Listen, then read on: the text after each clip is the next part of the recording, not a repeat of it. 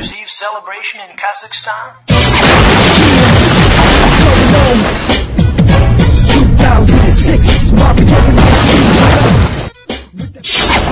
BBTVO 2岁啦。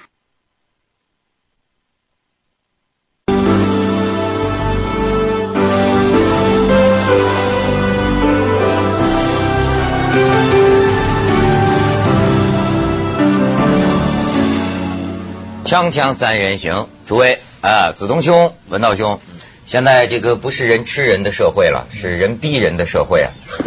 这个凤凰卫视你都能感觉到，现在这个都是进入数据化管理时代了。不是当年有一本书，我就记得那人就说你这社会先进到什么程度，就看你这个数据化管理到了什么程度。我发现这个凤凰也是这个与时俱进了呀。现在我们这各级领导手里都拿着那个柱子哦，收视率调查啊，那叫那个收视率调查，哗，这是上升下降上升下降，哗，价格节节上升节节败退，哎呦有意思，从此以后大家都捆上套了。对，你知道我想起什么？想起我朋友黄子平的一句话，他在80年代说的，他说现在的作家都被创新这条狗追的，连撒尿的时间都没了。哎，现在做电视的人都被收视这条狗追的，连。但这是科学化的，就我觉得这还挺不错。为什么呢？因为这表示收视率，如果每个电视台都用收视率来做一个工具的话，这有几个前提。第一个前提就表示你这个整个市场科学了。什么叫市场科学了？收视率你知道是最重要是给谁看吗？这有时候啊，你收视率节目特别好啊，这就成为一个拿去广告商用的东西。那广告商为什么要相信你这个收视率呢？就表示你这个调查是客观、独立、可信的。但是你想想看，回想几年前啊，整个中国的这个影视娱乐媒体啊，都没人信这套玩意，就那时候不科学，没人相信。那现在怎么就有这个调查？我当年我第一次接触到这个的时候啊，是我原来那个工作的地方，我们一个小部门搞一个收视率调查，我那个节目收视率是99%嘛。啊！创造了那个天哪，怎么可能呢？那个时候我们还不大懂，我们怎么调查了？我们就把收到的所有的听众来信，按照那个地址发了一个表格过去。哦，那当然99%还低了，太荒谬了，这真是。所以这无论如何，我觉得当然你可以说的是人把人给逼疯。但起码也是个科学的一个方法。这个事儿啊，就是当然大势所趋都这么地哈，但是我还是那个口号嘛，就保护生物多样性。我最近看动物的纪录片呢，得到了一个。听上去我们三人行好像是弱势群体。我们不是啊，这个感觉。我们节节上升啊，节节上升。对，就是说那个生物多样性，我现在越来越觉得这个理论可以应用于人类社会。当然，就是啊，文化多样性嘛。那天还有一个朋友在跟我讲，你知道吧？就是说，其实人应该有多种多样，这世界才特别精彩。对，两个头的，四个脚的。但是呢，他容易变成什么呢？比如说，他的经理就会跟他讲，哎，怎么大家都积极上进，大家都这个卯足了劲儿盯着我们的销售额，盯着这个，你怎么在这个单位里就是个消极派呢？嗯。后来我就感觉到啊，有点像卓别林的那个喜剧片《拧螺丝》啊，我就觉得会不会有一种，当我们进行某种统一管理的时候啊，我们也容易失去了人的多样性，包括节目的多样性，就是大家呀全往那儿奔，最后这乃至于你为人处事，哎，你看现在公司里的人呐，越来越像。其实我这是我对公司的一个隐忧，我为什么大家越来越像工作狂呢？所有的人，这多年前、10年前，好像看到这个公司里啊，还是各具形态。但是现在会感觉到，大家就是越来越奋进，在楼道里恨不得都跑步。而且呢，一个新闻出来，所有的人都盯着向下。这个上下一条心，就说明老板成功。对，你明白没有？因为这个你刚才讲的这个多样性啊，人类就有两个最基本的矛盾的方向，一个就是你讲的多样性，每一种东西都要有自己生存的余地，但另外还有一个东西，就人类一直有一个本能，就是大家向好的地方去，人往高处走，就是说以前殖民主义啊，最早的我们的古代的文化都是这样，就是说假如这个好，大家都应该学那个好，我们都应该听孔子的话，这诸如此类这样。结果你知道中国人发明了一个东西，就怎么来处理这个统一性、合一性跟多样性呢？你知道中国是怎么办的，你知道吧？对外强调多样性，对内强调统一性。啊，明白了没有？对外的时候，我们讲全世界每个国家都有自己发展的道路，谁也不能强求谁。对内呢，56个民族，大家心向天安门。啊，哎，所以一个公司的老板也是这样，他对外他强调我们台是很独特的，对不对？我们在大千世界当中走出我们自己的路，可对内呢，上下一条筋。对外就说我们凤凰有凤凰独特的人权观，对内呢我们就强调对我们这儿也符合大形势，就对外强调民主啊，对内强调集中啊，对民主集中了，民主集中制原来就是这样来的。所以你看，我就又想起法国了，我到人法国去，我觉得那真是各具形态，多种多样。它是集中民主式，不是？好像在街上啊，看见一帮工人在游行。我说他们这是游行干什么呢？后来人家这个法国朋友就跟我讲说，这个他们呢是为了要这个不加班，就说不能让我们加班而游行啊。后来我说啊，这不加班还值当的游行啊。然后人家法国朋友进一步说，他不是说向老板游行，他游行的已经到什么境界了？就是说，不但我们不加班。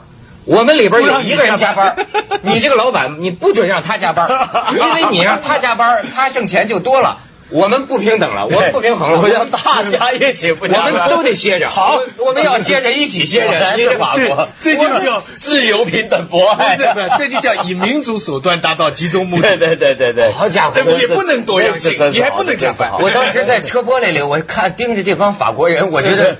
哎呀，唏嘘不已啊！我说世界上还有这种人，我们不在乎收视率，我们也不许你在乎收视率。对，要歇着都也示威，要歇着就都歇着。对，所以法国现在就300万人骚乱，我还以为也是为了歇着呢。那我看这次不是为了歇着，这次怕失业了，这是怕失业，也不是怕失业，是怕这个将来的工作环境很恶劣。嗯，你知道这事儿啊，我觉得很多媒体都把它处理的太简化了。很多人就说现在法国年轻人很懒惰，因为现在法国推出这个法令是怎么样？就是说你26岁以下的年轻人，你跟20人以下的小企业签约帮他打工啊。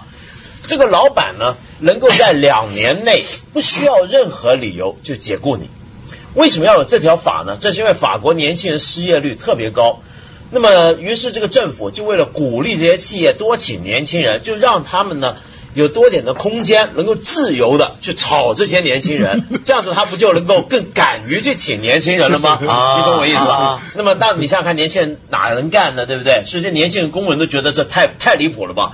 你就随便炒，我不需要给理由啊，这怎么可以呢？所以你看，要不说这个凤凰10周年啊，我深深感念了凤凰的好处。我现在感觉到凤凰有一个很好的一个特点。上下一条心了，上下一条心集中了，来，集中，说。我还给老板送匾呢。我是说他的一个特点，但我不知道这叫好还是叫不好。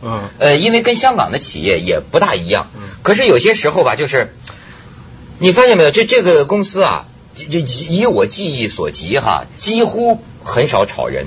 10年来，就是说您要另谋高就可以，就是有走的，但是很少有炒的。尤其是主持人，你发现没有，很少有说炒了你，以至于我当时我那天不是讲了吗？我当时刚来，我就担心怕自己不上镜啊，对，就怕给炒了嘛。后来广州还留了后路，没留后路，给这儿就又签了一个 title， 就是写撰稿人。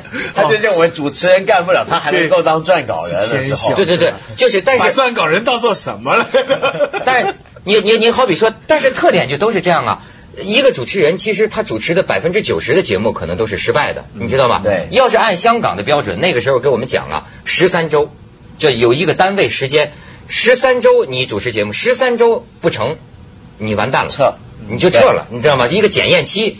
但是你看在凤凰嘛，好比说我，好比说像我们的梁东都是这样，一开头做一个很差，报新闻人说不可信，又做一个这个又很糟糕。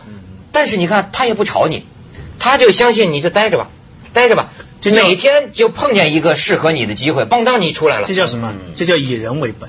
人家呢是以节目为本，我设定了一个节目了，我找人不合适，这个人就走，我的节目还坚持。你们呢是以从节目主持人为主，尽量的找出你身上的优点，让你去发挥。当然他有一个问题，就比如说我后来想，那我在那几年内也算得单位里的人浮于事，也会有这个问题。你13周里边都没找到好节目，我几年呢？都没有什么，2、3年都就是，所以我就说他也是一种这个用人的观念。不过那天10周年晚会，我倒也有类似的感受，我就会看到老板就是说，当初来打天下的这几个人，今天大家互相谢谢，就是说老板也谢谢你们，你们也谢谢老板，就是说整个这个气氛是其他台很难做到的。因为我想这就是刚刚我们讲多样性，就是说你看你就能够体现出来凤凰的多样性，一个样很多人有兴趣的，对，你看像我长这样都能当主持人，你说像张铁林说的，你这样的都能当主持人，对，谁得来都行。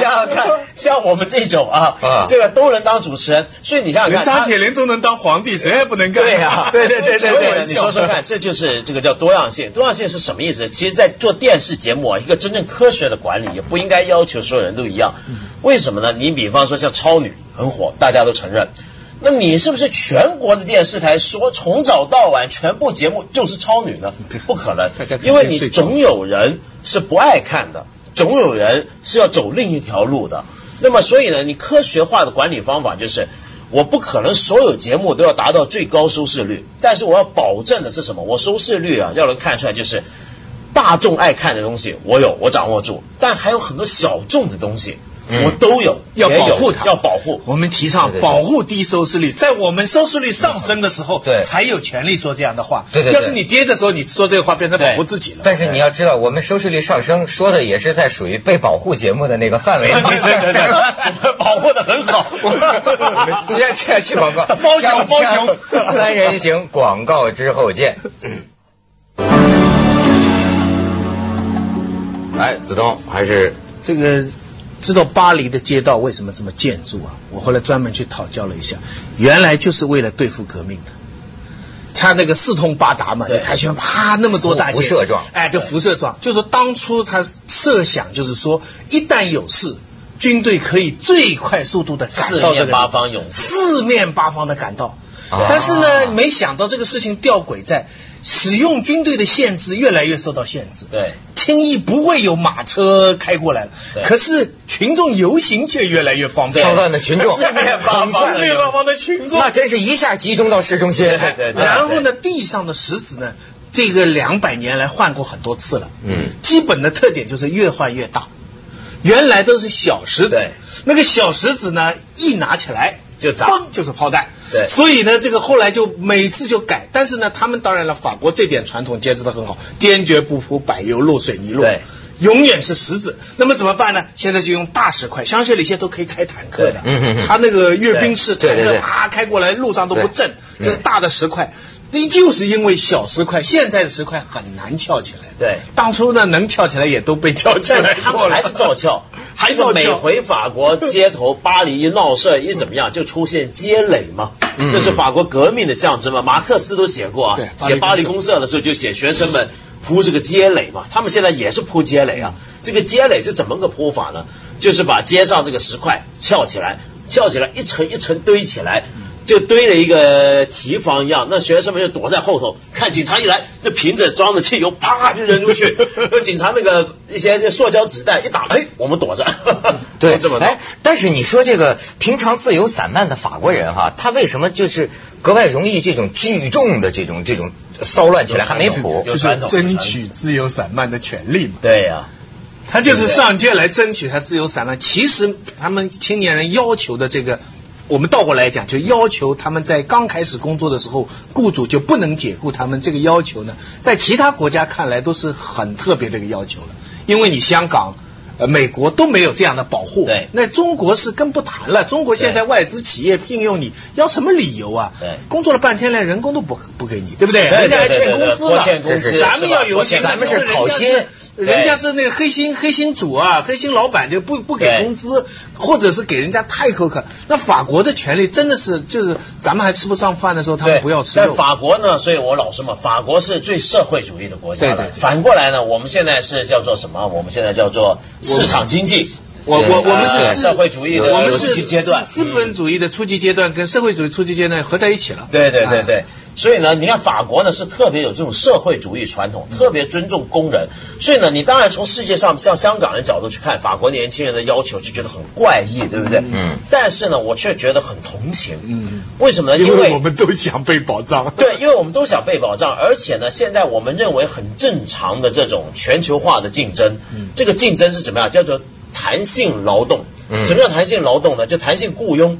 弹性雇佣是怎么回事？就是你比如说你以前打工，像我们过去我们中国也是一样，你跟着单位这是一辈子的事儿，你是吃喝住一家老小，社会福利孩子受教育都在这个单位里面给你照顾到了，你一辈子就跟着这个，对吧？那么过去日本还以此为荣呢。对，过去的日本呢，资本主义里面大企业是这么照顾员工，但现在出现什么状况？现在因为这个企业竞争太激烈，如果我这个企业老背着这么大的包袱的话，我不灵活。你比如说哪一年我要面对很大的竞争，我要缩减成本，我要裁员的话，那怎么办？是吧？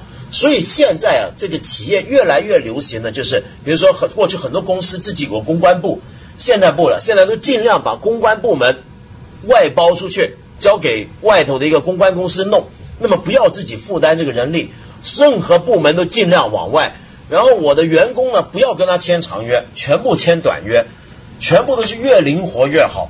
那么但这个东西呢，对公司来讲，对资本家来讲有好处，它灵活了。但是问题是你对打工的人来讲，你想想看，现在就算嘛，平均一个现在如果你十几岁的年轻人，你今天开始出来找工作，估计你一生之中你大概会转工啊，要大概是平均是15次以上啊。那么多次吗？平均是这么算。为什么我那么少呢？你不是现在十几岁年轻人了，就是现在这些年轻人，好老板，对。那么你想想看，你一辈子要换10几次工的话，你是没有累积的，你也不一定每换一份工收入就比之前高的，对，你可能会越换越差的。那你这整个人生的规划，你想想看，你能结婚吗？为什么现在生育率低啊？发达国家。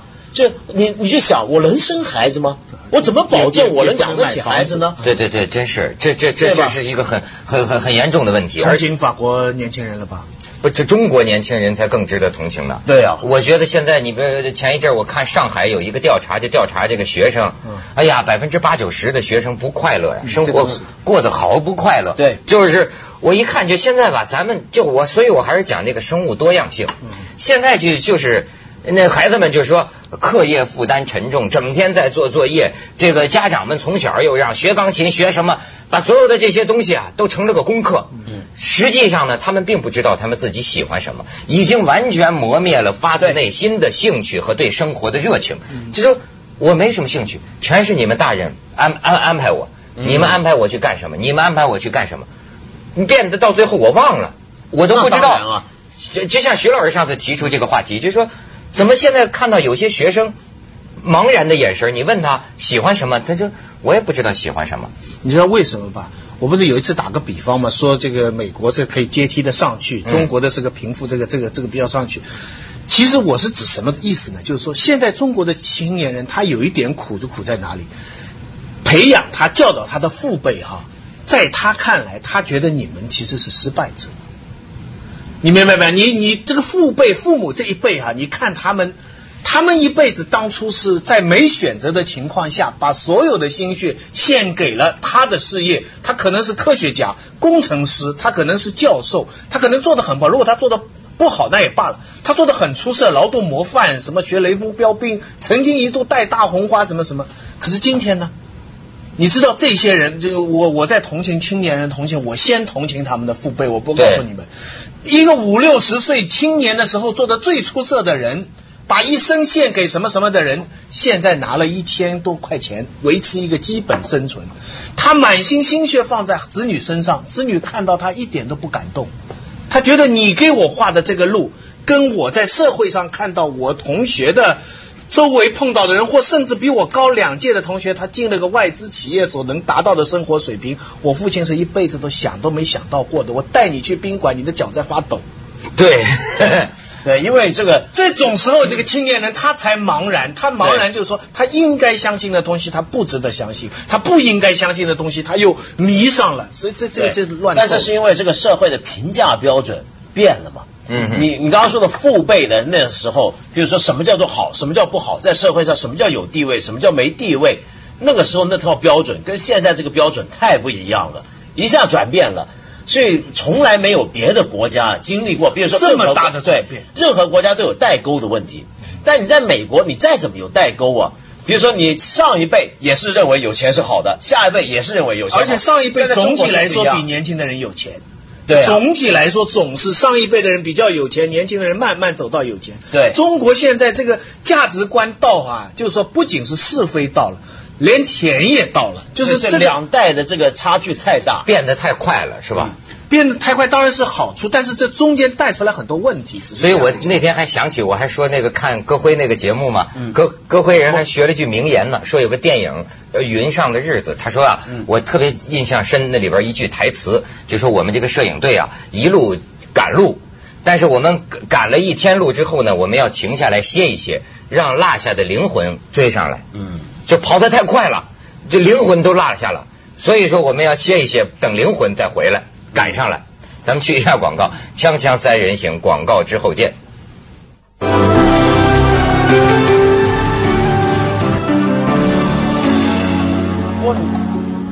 你说到这个多样性啊，其实还有一种情况是什么呢？就是现在的年轻人啊，他们没有空。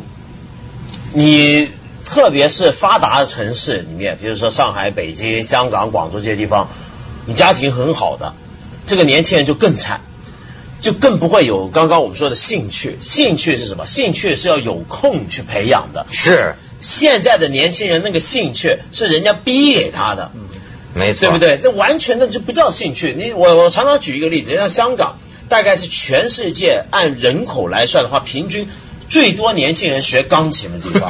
是吗？对啊，我以为是我们深圳是钢琴城呢。香港更厉害，你问还有学芭蕾，对，钢琴学最多年轻人学钢琴就香港。但是问题是，香港的古典音乐唱片的销量从来都很低啊。对，为什么呢？他们学是学，他不觉得那是好玩的，没兴趣，就一切都是父母压给他的。所以你问他什么叫他的兴趣，他只能很茫然啊。对啊，真是迷失了他的这个兴趣，所以让灵魂赶上来。Andrew Lloyd Webber 有一句歌，叫 My Heart Slow to Learn，我的心学得很慢。对。对，心学得很慢呢，心不能学得这么快的，对，得自然而然。我的脑子、身体可以学得快，要有个空间。对，比如说像以前的小孩，他可能在野地上跑，看看嘛。